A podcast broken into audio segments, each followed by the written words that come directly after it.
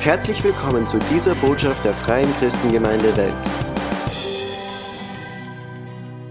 Halleluja. Jesus, wir wollen dir danken, dass du da bist. Danke für deine Gegenwart. Danke für deine Liebe. Danke, Herr, dass du uns Freiheit geschenkt hast. Und ich danke dir, dass du durch mich sprichst, Herr. Dass keiner meine Worte hört, sondern Herr, dass sie deine Worte hören. In Jesu Namen. Amen. Okay, eigentlich wollte ich das vorher sagen. Eigentlich wollte ich vorher sagen, falls ich zum Warnen anfange, einfach ignorieren. Das ist ganz normal. Aber das war jetzt zu spät. Nächstes Mal lass mich vorstellen und dann kann ich das einbauen. Okay, wie geht's euch?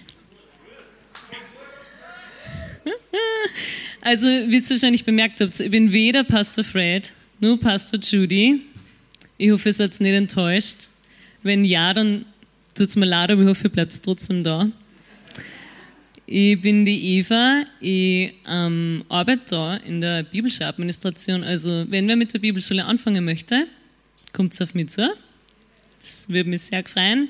Vielleicht nicht heute, aber ich bin morgen im Büro. Ihr könnt es gerne anrufen. genau. Okay, ich werde euch jetzt ein bisschen mitnehmen und werde anfangen mit einer Geschichte über meine Jugend. Wer liebt Geschichten? Also ich liebe sie. Ich weiß nicht, ob meine jetzt so spannend ist, aber ihr zu sich trotzdem. Und zwar, ich bin Hauptschule gegangen in unserem kleinen Ort. Es ist wirklich ein kleiner Ort. Und ich war keine schlechte Schülerin. Ich war eigentlich sogar ein bisschen Streber. Aber es hat immer zwei, ungefähr zwei Stunden gegeben in der Woche, vor die habe ich mich wirklich gefürchtet. Also es war jetzt nicht Volksschule, sondern die Hauptschule. Zwei Stunden in der Woche. Das war nicht Mathematik, das war nicht Physik, weil wir haben einen ziemlich lustigen Lehrer gehabt, sondern das war Sport. Und es war jetzt nicht so, dass ich mich vor Sport gefürchtet habe, weil ich nicht gut war, weil ich habe mich gern bewegt, mir hat das recht Spaß gemacht. Ich habe geliebt dieses Piratenspiel, wo man den Boden nicht berühren darf. Ich glaube, Lava heißt das auch. Ähm, ich habe das Boxspringen und Gymnastik und das, ich habe es geliebt. Aber unser Lehrer hat beschlossen, jedes Mal, so wie die Sonne auf und unter geht, jedes Mal wird ein Spiel gespielt. Und dieses Spiel, das war mein Albtraum. Okay, was für Spiel fällt euch da ein? Völkerboy! Wuhu! Ich bin nicht die Einzige! Ah, sehr gut. Ich habe schon gewusst, warum ich das heute erzählen muss. Ich glaube, ich werde mit euch dieses Trauma aufarbeiten. Völkerboy. Ich habe übrigens gegoogelt und da ist gestanden, Völkerball ist von einem Typen entwickelt worden und es ist ein Kampfspiel. Und ich habe mir gedacht, jetzt weiß ich, warum ich immer so Angst gehabt habe. Weil es ein Kampfspiel ist. Ich habe Angst davor, muss man jetzt vielleicht auch sagen, wir waren eine gemischte Klasse, wir waren am Land und Burschen, Teenager, haben jetzt nicht so viel Rücksicht genommen auf uns Mädels, sondern die waren ja so, hohoho, endlich kann ich es mal anschießen. Und das heißt, du hast gewusst, wenn du erwischt wirst, dann hast du nachher sicher blaue Flecken oder wie hat der immer oder der Brüne ist kaputt, den ich gehabt habe zum Glück. Aber du hast immer gewusst, das wird einfach nicht lustig. Für sie schon, für die nicht.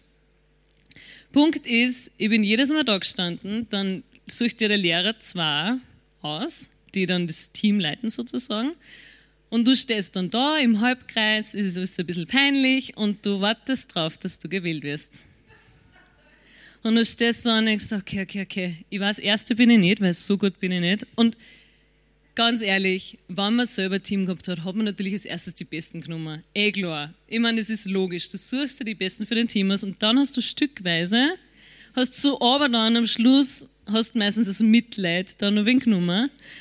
Ich war, ich muss wirklich sagen, Gott sei Dank, nie ganz die Letzte oder ich habe es verdrängt, aber ich war immer so am hinteren Feld so ungefähr. Ich war immer so ein bisschen bei den Letzten dabei. Und ich weiß nicht, ich, ich kann mich erinnern, das war immer so ein unguter Moment. Du stehst da und du weißt, okay, okay, okay, jetzt nehmen wir uns die schon. Die ist ja gar nicht so gut wie ich. Na, der ist auch schon gewählt worden. Oh, oh, oh, ma, hoffentlich bin ich heute nicht letzter. Bitte, hoffentlich bin ich heute nicht letzter. Und so hast du halt dann jede Turnstunde ein bisschen ausgetragen und ausgeharrt. Und ich möchte heute nicht über Völkerball reden, sondern es geht darum, dass man ausgewählt wurde. Man wurde auserwählt. Und dazu möchte ich mit euch was lesen, eine Bibelstelle, wie Gott auswählt. Und dazu schlagen wir gemeinsam 1. Petrus 2, Vers 9 auf. Ich habe extra meine große Bibel mitgenommen, das gibt mir ein bisschen Sicherheit. Die habe ich schon in der Bibelschule gehabt. Ganz schön angestrichen ist es. Ähm, genau, 1. Petrus 2, Vers 9. Das ist eine meiner absoluten Lieblingsbibelstellen. Da steht, ich lese Schlachter 2000, da steht, ihr aber seid ein auserwähltes Geschlecht, ein königliches Priestertum, ein heiliges Volk, ein Volk des Eigentums, damit ihr die Tugenden dessen verkündet, der euch aus der Finsternis berufen hat zu seinem wunderbaren Licht. Euch, die ihr einst nicht ein Volk wart, jetzt aber Gottes Volk seid und einst nicht begnadigt wart, jetzt aber begnadigt seid. Was ist der Unterschied zwischen meiner Geschichte und zwischen dieser Bibelstelle? Der Unterschied ist, also das sind meine Gedanken, der Unterschied ist, beim ersten weißt du ganz genau, warum du nicht als erstes gewählt wirst und warum du hoffentlich nicht als letztes gewählt wirst. Du weißt deine Stärken, du weißt deine Schwächen, du weißt, warum du wie gewählt wirst. Manchmal ist, na immer. Man weiß ungefähr, wo man steht. Und der, der dich auswählt, der weiß auch deine Stärken und deine Schwächen. Der weiß, ob du gut schießen kannst. Der weiß, ob du ausweichen kannst. Der sucht dir auch nach deinen Stärken und Schwächen aus. Aber Gott macht es nicht. Gott war der Teamleiter, der sagt, ich nehme die.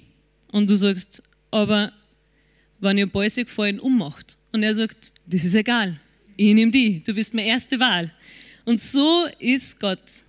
Gott sucht uns aus an erster Stelle. Er sucht jeden an erster Stelle. Also er sagt nicht, ich nehme zuerst den Pastor Thomas, der schaut stark aus. Dann nehme ich die Rita, die schaut sportlich aus. Dann nehme ich die Gabriele. Er sagt, er tut nicht der Reihe nach alle aussuchen, sondern er sagt, ich nehme die als erstes. Ich nehme den Meier als erstes. Ich nehme den Herbert als erstes. Ich nehme, wen haben wir da alle, wen ich kenne? Ich nehme die Christa als erstes. Das heißt, er steht uns an erster Stelle. Und ähm, was ich einfach nur mehr machen möchte, ist, dass wir die Bibelstelle sozusagen nur mehr lesen, aber wir setzen die Ich-Form ein. Das heißt, 1. Petrus 2, Vers 9 in der Ich-Form. Ich lese es jetzt vor, wie immer gedacht habe, das stimmen müsste. Ich aber bin ein auserwähltes Geschlecht, ein königliches Priestertum, ein heiliges Volk, ein Volk des Eigentums, damit ich die Tugenden dessen verkündige, der mich aus der Finsternis berufen hat zu seinem wunderbaren Licht. Ich, die ich einst nicht sein Volk war, jetzt aber Gottes Volk bin und einst nicht begnadigt war, jetzt aber begnadigt bin. Bäm! Ich, du, ihr seid das auserwählte Geschlecht, ihr seid das königliche Priestertum, ihr seid das heilige Volk. Und das, was ich, ähm, worüber einfach heute reden will oder was mir im Herz liegt, ist, dass wir dazu auserwählt sind, ein auserwähltes und ein heiliges Leben zu führen. Ein auserwähltes und ein heiliges Leben zu führen. Es steht da schon drinnen, wir sind ein auserwähltes Geschlecht und wir sind ein heiliges Volk. Jetzt ist die Frage, warum? Warum sollen wir eigentlich ein heiliges Leben führen? Und dazu schlagen wir auf 1. Petrus 1, Vers 13 bis 17. 1. Petrus 1, Vers 13 bis 17. Darum umgürtet die Lenden eurer Gesinnung, seid nüchtern und setzt eure Hoffnung ganz auf die Gnade, die euch zuteil wird in der Offenbarung Jesu Christi.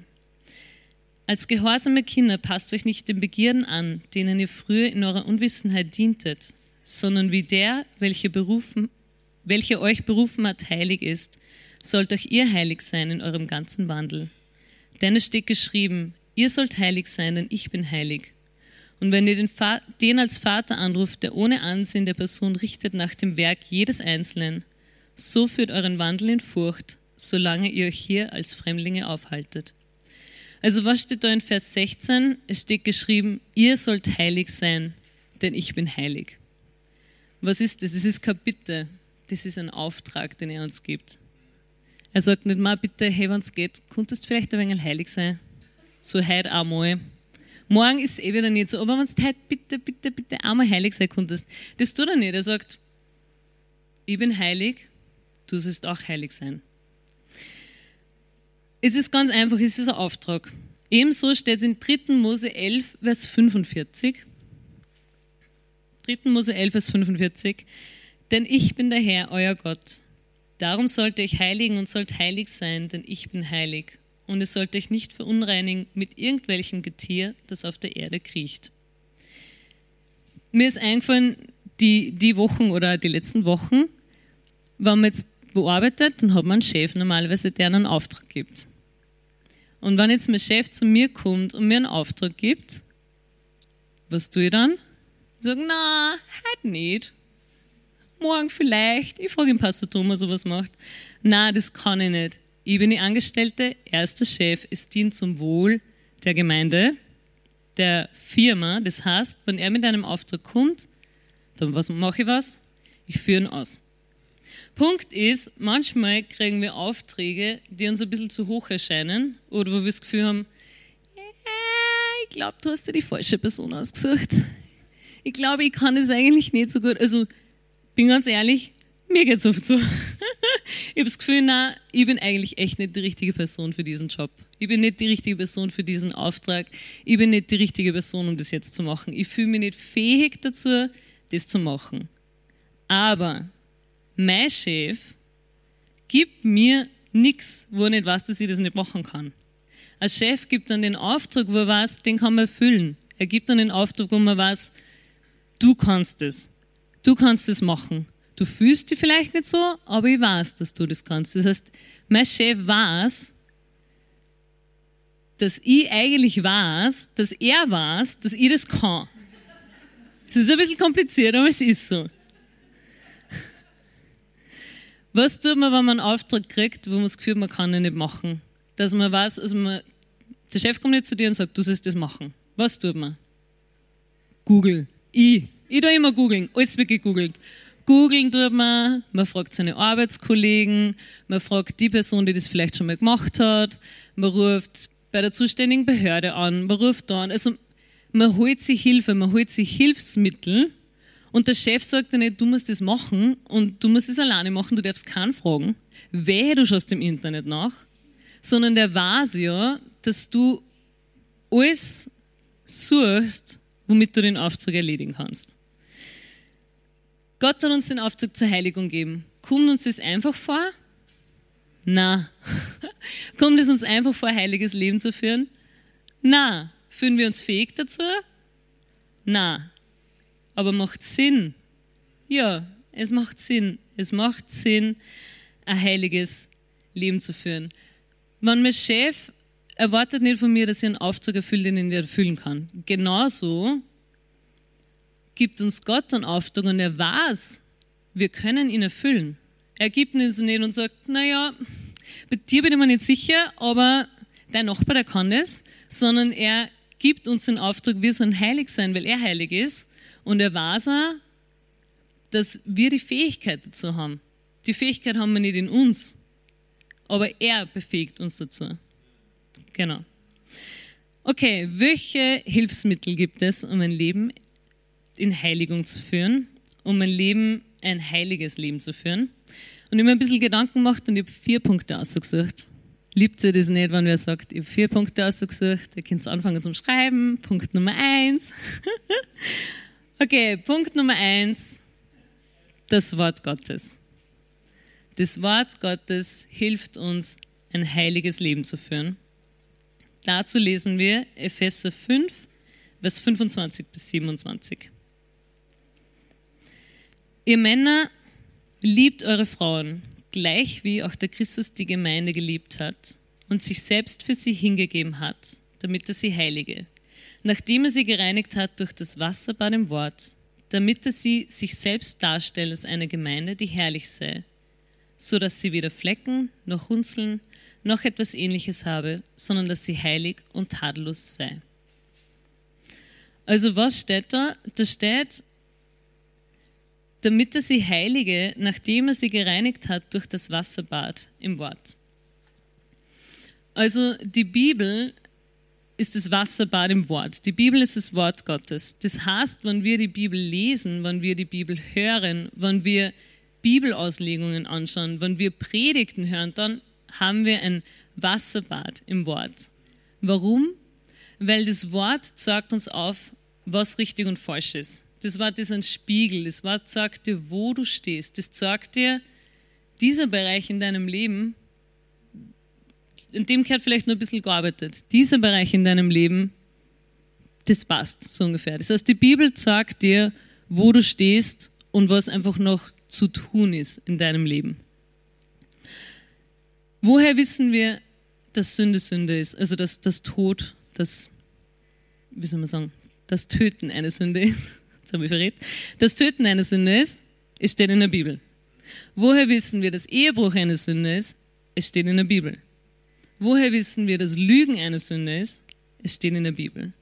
Das heißt, die Bibel, wenn wir wissen wollen, wie, ein, wie wir ein heiliges Leben führen können oder sollen und wie das ausschauen soll, dann müssen wir in das Wort Gottes schauen, weil das sagt uns vollkommen klar alles auf. Es sagt ganz genau, hey, das ist richtig, das ist falsch. Dann der zweite Punkt ist, also erste Punkt war Wort Gottes, zweiter Punkt ist Gemeinschaft.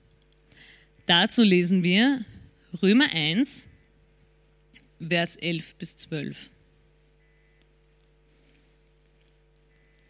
Denn mich verlangt danach, euch zu sehen, um euch etwas geistliche Gnadengabe mitzuteilen, damit ihr gestärkt werdet. Das heißt aber, dass ich mitgetröstet werde unter euch durch den gegenseitigen Austausch eures und meines Glaubens. Ich möchte mich jetzt nicht auf die Gemeinschaft beziehen, am Sonntag im Street Corner. Die ist super, die ist schön, die ist gut.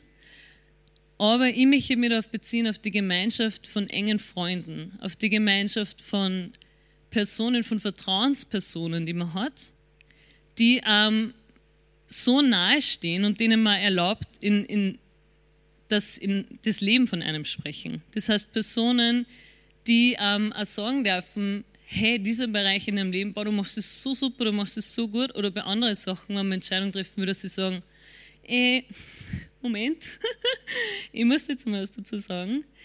Ähm, ich bin so dankbar für Freunde, die bereit sind, mit mir ein Kloster zu gründen, einfach weil ich die Idee habe. Die sagen, warum eigentlich nicht? Mach mal ein Kloster, das war ja voll cool. Stellt euch das vor. Ich bin so cool. Ein Kloster. Freunde, die bereit sind, also sagen, hey, ich tue jetzt eine Stunde mit der Bibel lesen. Freunde, die bereit sind und sagen, hey, ruf mich jederzeit an, wenn es so schlecht geht, ich bete mit dir. Aber Freunde, die sagen, okay, da müssen wir jetzt was machen. Es wird Zeit, dass wir da wirklich was tun in deinem Leben und dass wir gemeinsam da vorwärts gehen. Ich habe vor kurzem eine kleine oder auch große Krise gehabt, bin vielleicht nur ein bisschen drinnen und ich bin so eine Freundin gegangen und habe mich ein bisschen ausgesudert und habe dann gesagt, oh, es ist so furchtbar, alle sind so gemein. Ich bin die Einzige, die alles macht. Ich bin die Einzige, die dieses und jenes tut. Und sowieso ist alles so schlimm. Und wie man halt so in seinem Gefühlsduselnein drinnen ist, was für Antwort wünscht man sich in diesem Moment von einer Freundin? Genau. Ah, ma, du hast so recht. Ma, alle sind, nein, es ist wirklich furchtbar. Sage ich, ja, stimmt. Und ich möchte jetzt auch endlich mal egoistisch sein. Ja, sei egoistisch. Tu das. Denke mal an dich selber. Solche Freunde wünscht man sich in diesem Moment. Aber nicht unser Geist wünscht sich das, sondern unser Fleisch wünscht, sich das. Das sagt man bitte, streichelt ein bisschen meine Seele, streichelt ein bisschen mein Fleisch, sag mal, wie arm ich nicht bin. Aber schlussendlich sind wir so dankbar für Freunde, die sagen, hey, gut, dass du nicht mehr die Person bist. Gut, dass du nicht mehr die alte Eva bist. Gut, dass du nicht da stehen bleibst, sondern gut, dass du vorwärts gehst. Gut, dass du jetzt nicht alles hinschmeißt, was wir manchmal wirklich gern da würden, oder? Also manchmal möchte ich einfach alles hinschmeißen. Aber danke für ein Amen. manchmal möchte ich einfach alles hinschmeißen, aber sind wir nicht dankbar für Freunde, die sagen, hey, wir gehen da durch, ich helfe dir, du schaffst es. Was sagt die Bibel dazu? Komm, Gott hat dich gesegnet, Gott hat dich gesalbt. Geht schon, gehen wir weiter, machen wir das. Ich bin an deiner Seite. Du hast gerade keinen Glauben, ich habe einen Glauben für dich. Das heißt, solche Freunde helfen uns, wirklich auch ein heiliges und auserwähltes Leben zu führen. Freunde sollen uns daran erinnern, wer wir sind. Und was haben wir vorher gelesen? Wer sind wir? Ein auserwähltes Geschlecht. Wir sind eine neue Schöpfung. Wir sind eine königliche Priesterschaft. Wir sind ein heiliges Volk. Unglaublich, oder? Also, wenn ich mir in der Früh anschaue, denke ich mir nicht, du bist eine königliche Priesterschaft. Du bist ein heiliges Volk. Aber ich glaube, wir sollten eigentlich so aufstehen mit diesem, ich stehe heute auf als königliche Priesterin, ich stehe heute auf als heiliges Volk, ich stehe heute auf als auserwähltes Geschlecht. Also vielleicht schaffen wir das. Das war der zweite Punkt. Der dritte Punkt ist Entscheidung. Entscheidung, lieben wir nicht dieses Wort. Entscheidung.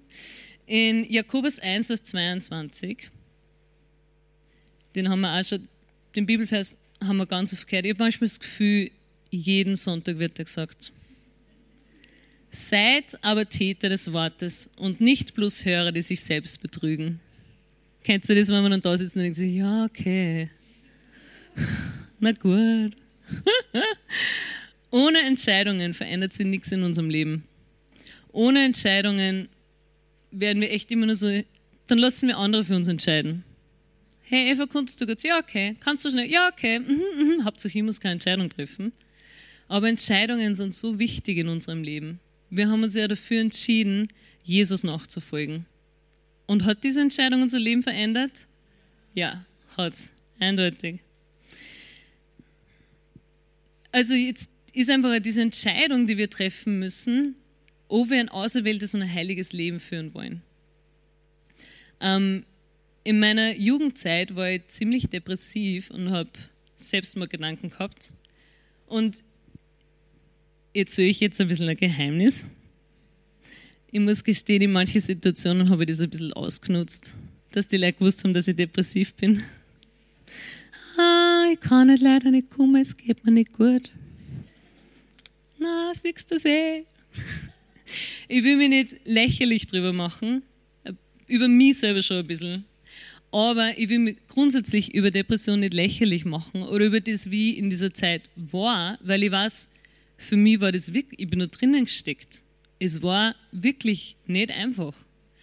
Aber ich habe, wie glaube ich da mit der Bibel schon angefangen habe, bin ich an den Punkt gekommen, wo ich gewusst habe, ah, ich muss jetzt eine Entscheidung treffen. Ich muss jetzt eine Entscheidung treffen, ob ich weiterhin mein Leben in Depression leben will ob ich weiterhin dieses ein bisschen bequeme Leben leben will, wo ich für alles einen Ausritt habe, oder entscheide ich mich für das Leben, wo ich sage, ich bin geheilt, wo ich sage, Jesus liebt mich, wo ich sage, ich glaube jetzt im Wort Gottes, dass das nicht normal ist. Und diese Entscheidung habe ich treffen müssen, die kein anderer für mich treffen können. Und jetzt denke ich mir nur, Gott sei Dank, wirklich, Gott sei Dank, dass ich diese Entscheidung getroffen habe. Aber da merkt man, Entscheidungen verändern einfach unser Leben. Genauso einfach auch die Frage, entscheide ich mich für ein heiliges Leben? Entscheide ich mich dafür, nicht nur errettet zu sein, sondern entscheide ich mich dafür, wirklich ein heiliges, vortreffliches und auserwähltes Leben zu führen. Und das ist eine Entscheidung, die muss jeder selber treffen. Das ist eine Entscheidung, die wir selber treffen müssen. Das war der dritte Punkt, der war jetzt Entscheidung. Jetzt kommen wir mal zum vierten Punkt. Das ist der letzte. Und der vierte Punkt, der fügt alle anderen Punkte eigentlich zusammen. Der vierte Punkt ist Glaube.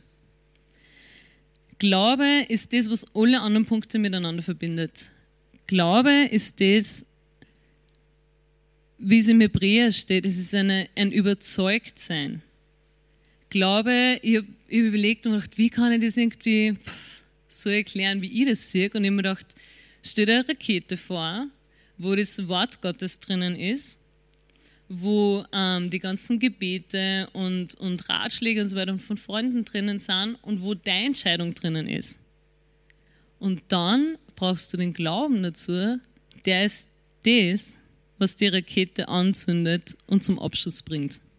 Ohne den Glauben kann die Rakete mit deinen Entscheidungen stehen Sie kann schön ausschauen, du kannst es ein bisschen polieren, aber sie bringt nichts, weil eine Rakete ist dazu da, dass ins Weltall geschossen wird.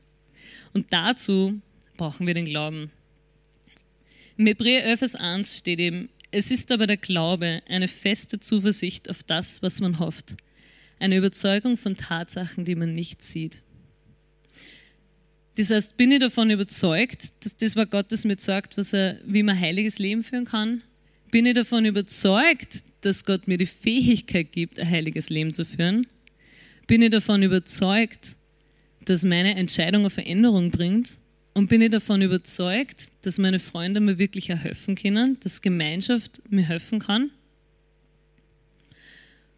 Und jetzt am Schluss ist halt wirklich nur die Frage, okay, warum sollte eigentlich ein heiliges Leben führen? Wieso? Mein Leben ist schön, es ist gemütlich, es gefällt mir. Am Sonntag gehe ich in die Gemeinde, am Mittwoch vielleicht auch. Und ja, meine Freunde wissen nicht alle, dass ich Christ bin und da und da habe ich auch noch ein bisschen ein Problem, aber eigentlich ist es eh nicht so, wie es ist. Also warum sollte man ein heiliges Leben führen? Und dazu möchte ich jetzt nochmal zurückkommen auf meine Völkerball-Geschichte. Wer es schon vergessen hat, Völkerball. Also, was ich nicht gesagt habe, ist, ich war, ich war nicht gut im Schießen. Ich habe jetzt noch manchmal Angst, wenn Sachen plötzlich auf mich zukommen, dann schreckt es mir immer voll. Ähm, bitte probiert es nicht aus. Aber ich war in einem wirklich gut. Ich war extrem gut darin, den Ball auszuweichen. Ich war wirklich eine Meisterin darin. Ich habe mich hinter die anderen versteckt. Dann hat es bei uns immer diese Spezialvölkerball gegeben, wo dann so ein Matratzen aufgestellt worden ist in der Mitte oder Hindernisse, hinter denen du dich verstecken hast können. Das war die Extended Version sozusagen. Und ich war wirklich gut darin, den Ball auszuweichen. Warum? weil ich Angst gehabt habe. Ich habe so Angst davor gehabt, dass ich erwischt werde, dass ich wirklich eine besondere Fähigkeit entwickelt habe, dass ich nicht erwischt werde. Und in dem Moment, wo, wo man dann da steht und man wird ausgewählt für das Team, habe ich immer gewusst, okay, du hast mich jetzt nicht ausgewählt, weil ich die Beste bin im Schießen, aber ich werde für die heute die Beste aus dem Ball weichende, die du jemals in deinem Leben gesehen hast. Das war immer mein Ziel. Hauptsache im Ball ausweichen. Das Problem ist, am Schluss ist man dann meistens die einzige Person, das Ding, dann wird man sowieso auch geschossen. Aber, aber das war mir so, ha, ich habe lang können fürs Team. Also was mich, in, was mich beim Völkerball angetrieben hat, dass ich wirklich eine gute Leistung bringe sozusagen, das war Angst vom Ball, das war der Druck vom Team, du wirst ja jetzt da nicht blöd dastehen und das war, dass man sich die Peinlichkeit erspart, dass man nächstes Mal vielleicht das Letztes gewinnen wird. Das heißt, das war, ähm, wie, wie sage ich das jetzt, das war, äh, das war keine angenehme, kein angenehmes Leistung darbringen, sondern das war halt eher so, okay, ich muss. Ach, nächstes Mal bin ich krank. Aber das war, das war meine Motivation dass ich gut bin. Ich habe Angst vor dem Ball und ich will das Beste fürs Team bringen. Aber was ist meine Motivation, dass ich auf dieser Erde ein heiliges und ein auserwähltes Leben führe? Das sollte nicht Angst sein. Das sollte nicht Druck sein. Das sollte nicht dieses, das darf ich nicht machen, weil die Pastor Judy hat es gesagt.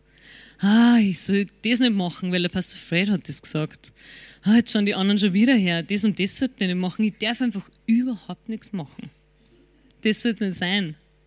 Und ich hoffe, es ist nicht so bei dir. Ich glaube, man kann eh nicht fallen. Man kann eh nicht fallen in das, dass man es vielleicht für die anderen macht, dass man es macht, weil man gesehen wird, dass man es macht, weil, wenn man jetzt vielleicht Hauskreisleiter ist oder sowas und was werden sie dann die anderen denken, da fällt man eh nicht. Das passiert uns, glaube ich, alle. Aber man sollte wieder zurückfinden auf das, was, oder man sollte die richtige Motivation finden und das sind nicht die anderen. Und dazu möchte ich nur mal in 1. Petrus 1, Vers 13 gehen. Und zwar haben wir zuerst 1. Petrus 1, Vers 13 bis 17 gelesen. Und dieses Mal lesen wir bis Vers 20. Uhu. 1. Petrus 1, 13 bis 20. Darum umgürtet die Lenden eure Gesinnung. Seid nüchtern und setzt eure Hoffnung ganz auf die Gnade, die euch zuteil wird in der Offenbarung Jesu Christi.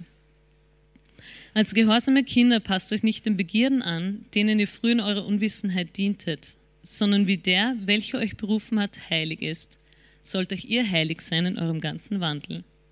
Denn es steht geschrieben, ihr sollt heilig sein, denn ich bin heilig. Und wenn ihr den als Vater anruft, der ohne ansehende Person richtet nach dem Werk jedes Einzelnen, so führt euren Wandel in Furcht, solange ihr euch hier als Fremdlinge aufhaltet. Jetzt kommt Vers 18. Denn ihr wisst ja, dass ihr nicht mit vergänglichen Dingen, mit Silber oder Gold losgekauft worden seid, aus eurem nichtigen, von den Vätern überlieferten Wandel, sondern mit dem kostbaren Blut des Christus, als eines makellosen und unbefleckten Lammes. Er war zuvor ersehen vor Grundlegung der Welt, aber wurde offenbar gemacht in den letzten Zeiten um euretwillen. Was soll unsere Motivation sein? Liebe. Wir haben vorher gesungen, dass er uns Freiheit geschenkt hat. Und dann denke ich mir, Gott hat mir Freiheit geschenkt. Gott hat nicht nur mit Gold und Silber für mich bezahlt, sondern er hat mit dem kostbaren Leben seines Sohnes für mich bezahlt. Und da will man nicht, da kann schon Druck aufkommen, dass man sich denkt, ah, okay, jetzt muss ich das machen. Aber das soll es nicht sein, weil seine Motivation war Liebe. Liebe, dass wir in Freiheit sind. Und genauso soll unsere Motivation Liebe sein und vor allem auch Ehre. Also ich muss sagen, für mich ist es eine Ehre, dass ich ein heiliges Leben führen darf. Es ist nicht immer einfach, es ist nicht immer leicht. Fragt's mich, ich wollte vor zehn Minuten oder vorrennen, weil ich mich nicht fähig fühle, aber Gott hat uns befähigt. Er hat uns auserwählt und darum ist es eine Ehre, ein heiliges Leben zu führen. Es ist eine Ehre, es ist nicht ein Muss, es ist nicht ein, boah, jetzt muss ich das auch noch machen. Echt? Jetzt habe ich schon so viel an mir selber gearbeitet, jetzt muss ich das auch noch aufarbeiten. Und warum muss ich endlich, warum muss eigentlich ich da vorne stehen?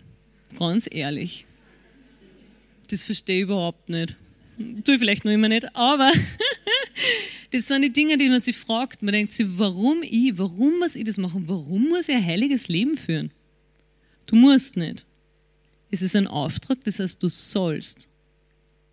Aber Gott liebt dich trotzdem, wenn du das nicht machst. Aber, sagen wir uns mal ganz ehrlich, wenn man sich denkt, was Jesus für uns gegeben hat, er hat sein Leben für uns gegeben, dann denkt man, das Mindeste, was ich machen kann, ist in dieser kurzen Weltspanne, in dieser kurzen Zeitspanne auf dieser Welt, ein heiliges Leben zu führen oder anzustreben, ein heiliges Leben zu führen, weil die Ewigkeit ist endlos. Die Ewigkeit ist endlos. Und warum ist es wichtig? Weil ich möchte, also das ist für mich, ich möchte da stehen und Gott sagt zu mir, das hast du gut gemacht, mein treuer Knecht. Ich denke mal, ich glaube, alles, was uns in unserem Leben passiert, verschwindet in so einer Sekunde, wo Gott es zu einem sagt. Und dazu möchte ich einfach einladen, wirklich ein heiliges Leben zu führen, täglich die Entscheidung zu treffen, ein heiliges und auserwähltes Leben zu führen. Weil was sind wir? Wir sind auserwählt. Wir sind ein auserwähltes Geschlecht. Wir sind königlich. Wir sind eine Priesterschaft. Und wir sind ein heiliges Volk. Ich meine, alleine königliche Priesterschaft, das ist schon so viel Erhabenes in, in zwei Worte. Das ist unglaublich. Und das ist einfach, das ist das, was wir sind. Wir sind ein auserwähltes Geschlecht und wir sind ein heiliges Volk. Und ich denke mir, ich möchte, dass Gott aber schauen, sie denkt, boah, die leben echt ein heiliges Leben. Die geben einer Bestes. Die geben nicht auf. Die gehen vorwärts die leben als königliche Priesterschaft, die haben ihre Kronen auf, die stehen, die stehen auf in ihrem Leben, die stehen ein im Glauben in ihrem Leben. Dazu möchte ich wirklich einladen. Und zum Abschluss haben wir gedacht, bitte euch, dass ihr alle aufsteht, weil ich werde jetzt noch beten für euch. Könnt ihr euch ein bisschen strecken, Herr Jesus, ich möchte dir danken für jede einzelne Person, die da ist. Danke, Herr. Danke, Herr, dass du jeden Einzelnen berufen hast, dass du jeden Einzelnen auserwählt hast, Herr, dass wir nicht irgendwer sind, sondern dass wir ein auserwähltes Geschlecht sind. Danke, Herr, dass lauter Priester vor mir stehen, dass königliche Priester vor mir stehen, dass heilige Menschen vor mir stehen, dass deine Töchter und Söhne vor mir stehen. Und Herr, ich bitte dir, dass du sie segnest, Herr, dass du sie salbst, dass du in, dass du in ihnen einfach Erkenntnis erwächst, wer sie sind. Herr, dass sie, auch wenn sie sich nicht fähig fühlen, wenn sie sich nicht, ja, wenn sie sich nicht kompetent fühlen, Herr, dass sie einfach wissen, du hast sie berufen, um Priester zu sein, du hast sie berufen, um heilig zu sein. Und ich danke dir, dass du ihnen einfach Personen auf die Seite stellst, die ihnen helfen, Herr. Danke, Herr, dass du ihnen Pastoren zur Seite stellst, die ihnen helfen können. Und danke, Herr, dass wirklich dein Wort die Wahrheit ist. Danke, Herr, dass dein Wort verändert und dass der Heilige Geist uns hilft. In Jesu Namen. Amen. Amen. Hier endet diese Botschaft. Wir hoffen, Sie wurden dadurch gesegnet. Für mehr Informationen besuchen Sie uns unter www.fcg-wells.at.